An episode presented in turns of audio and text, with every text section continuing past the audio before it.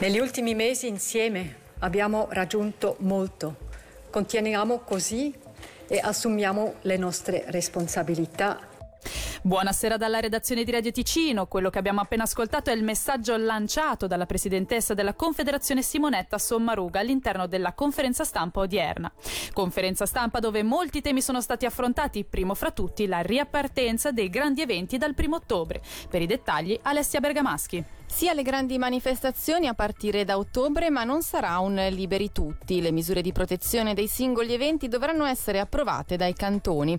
Per questo, entro il 2 settembre, il Dipartimento federale dell'Interno, insieme ai cantoni, dovrà elaborare dei criteri uniformi per l'autorizzazione, anche se un ruolo lo giocherà comunque la situazione epidemiologica. In merito alla decisione è intervenuto il consigliere federale Alain Berset, che ha spiegato la decisione di allungare di un mese il divieto agli eventi con più di mille persone per valutare quanto succederà succederà nelle prossime settimane con il rientro di molti lavoratori e il ritorno a scuola degli allievi. Non si è fatta attendere la reazione della conferenza dei direttori cantonali della sanità che chiedono piani di protezione convincenti e iscritti nell'ordinanza speciale Covid-19.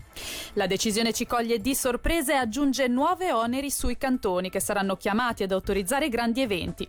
Così si è espresso Norman Gobbi, presidente del Consiglio di Stato. I criteri alla base della decisione lo saranno, lo ricordiamo, il numero di contagi e la possibilità di tracciamento. Diciamo che siamo sorpresi un po' da questa decisione anche perché i direttori di sanità pubblica cantonali sono espressi scetticamente, quindi questa decisione oggi per l'effetto a primo ottobre 2020 ci coglie un po' di sorpresa, soprattutto pone nuovamente importanti oneri sui cantoni che saranno chiamati ad autorizzare i grandi eventi, dovranno coordinarsi, dovremo evitare di avere un'applicazione a marchia di leopardo sul territorio nazionale, ma sarà anche un po' inevitabile, visto che comunque uno degli elementi citati sarà quello dell'evoluzione del virus, che eh, è differente nei vari cantoni, quindi se si parla dei grandi campionati di hockey e di calcio, beh, il rischio è proprio di avere un'applicazione comunicazione diversificata sul territorio nazionale. L'importante sarà avere un coordinamento, poi evidentemente ogni piano di protezione dovrà essere declinato secondo l'evento l'infrastruttura e se penso già solo ai campionati di hockey, beh, il piano di protezione che sarà in vigore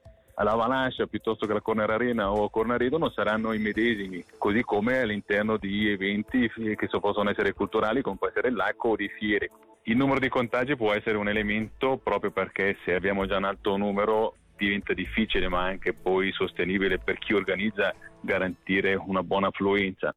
Su quanto emerso oggi si è espresso anche il CEO dell'Hockey Club Lugano, Marco Verder, che ha accolto favorevolmente la decisione del Consiglio federale, pur auspicando un trattamento eco tra cantoni. Da un lato siamo sicuramente felici di essere stati ascoltati e credo che questo sia un primo messaggio importante che arriva dal mondo politico. Il secondo credo che sia un appello alla responsabilità di tutti noi, di tutti noi come organizzatori di eventi, ma di tutti noi come cittadini e anche come tifosi. Certo è, vorremmo avere un trattamento equo e uguale un po' per tutti i 26 cantoni e questa sarà la grossa difficoltà. È chiaro che tutte queste misure di, di protezione per noi sono un'ulteriore spesa, tuttavia sono spese sostenibili se possiamo portare almeno il 50-60% dei tifosi alla Corner Arena.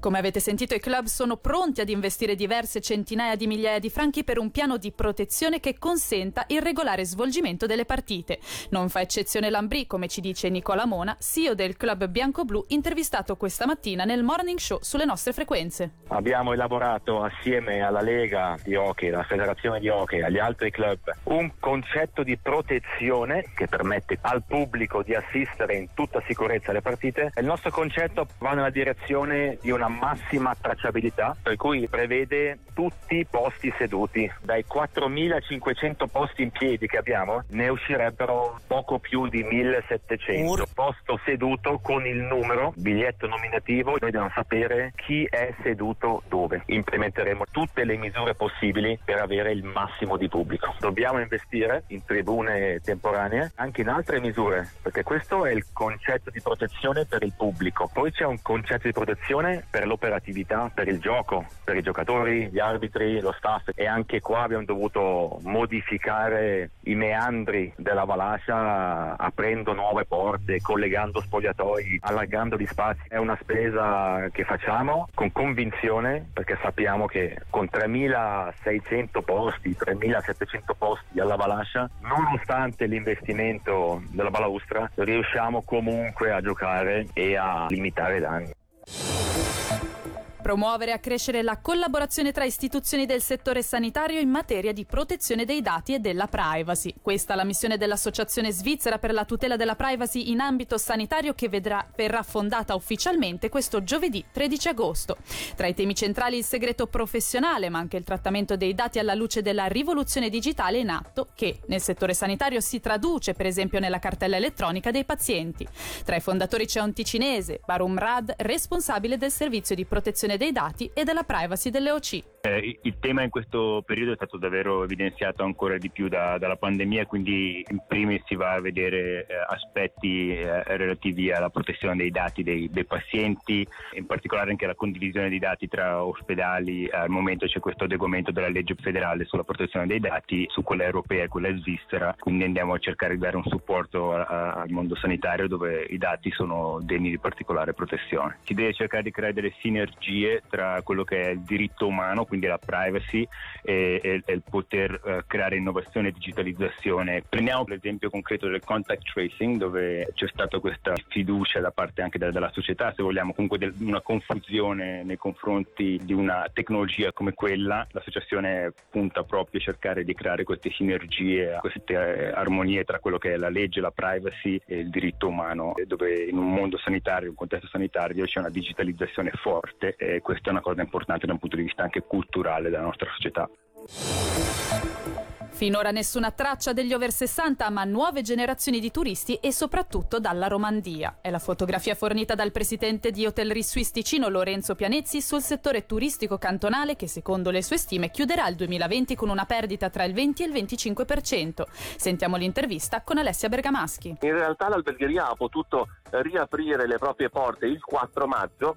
Il 4 maggio però si sono attivati unicamente eh, quei clienti che hanno frequentato le strutture di categoria superiore. Man mano poi con l'andare delle settimane si sono eh, pian piano viste arrivare riservazioni anche nelle altre categorie. È plausibile parlare appunto di questo crollo del 25%? È plausibile, voi calcolate che i mesi che sono stati persi sono i mesi di eh, marzo, aprile e appunto maggio, dove generalmente si lavora bene nei fine settimana dedicati per esempio alla Pasqua, di conseguenza se andiamo a vedere il numero di pernottamenti persi non è ancora alta stagione, quindi è plausibile calcolarli tra il 20 e il 25% sull'andamento annuale. C'è eh, ancora settembre-ottobre, qua è attesa di solito una clientela un po' più anziana. Voi avete già ricevuto qualche segnale, qualche prenotazione? Non abbiamo purtroppo dei segnali in questo senso. Questo è proprio il grande punto di domanda che eh, tutti noi ci stiamo facendo, proprio perché quello che era il turismo dedicato agli over 60 fino ad oggi non si è visto. Abbiamo registrato durante queste settimane estive un forte aumento della clientela dalla Svizzera interna dalla Svizzera romanda, ma di eh, una generazione completamente nuova. Quindi giovani che stavano scoprendo il Ticino proprio in queste settimane per la prima volta. Ci auguriamo che gli over 60 possano ritornare a frequentare il Ticino nel mese di settembre-ottobre e se così fosse posso dirle che l'estate e l'autunno verrebbero suddivisi bene perché abbiamo lavorato bene a partire dalla metà di luglio con una clientela molto giovane e ci aspettiamo di lavorare altrettanto bene a partire da settembre con la clientela over 60.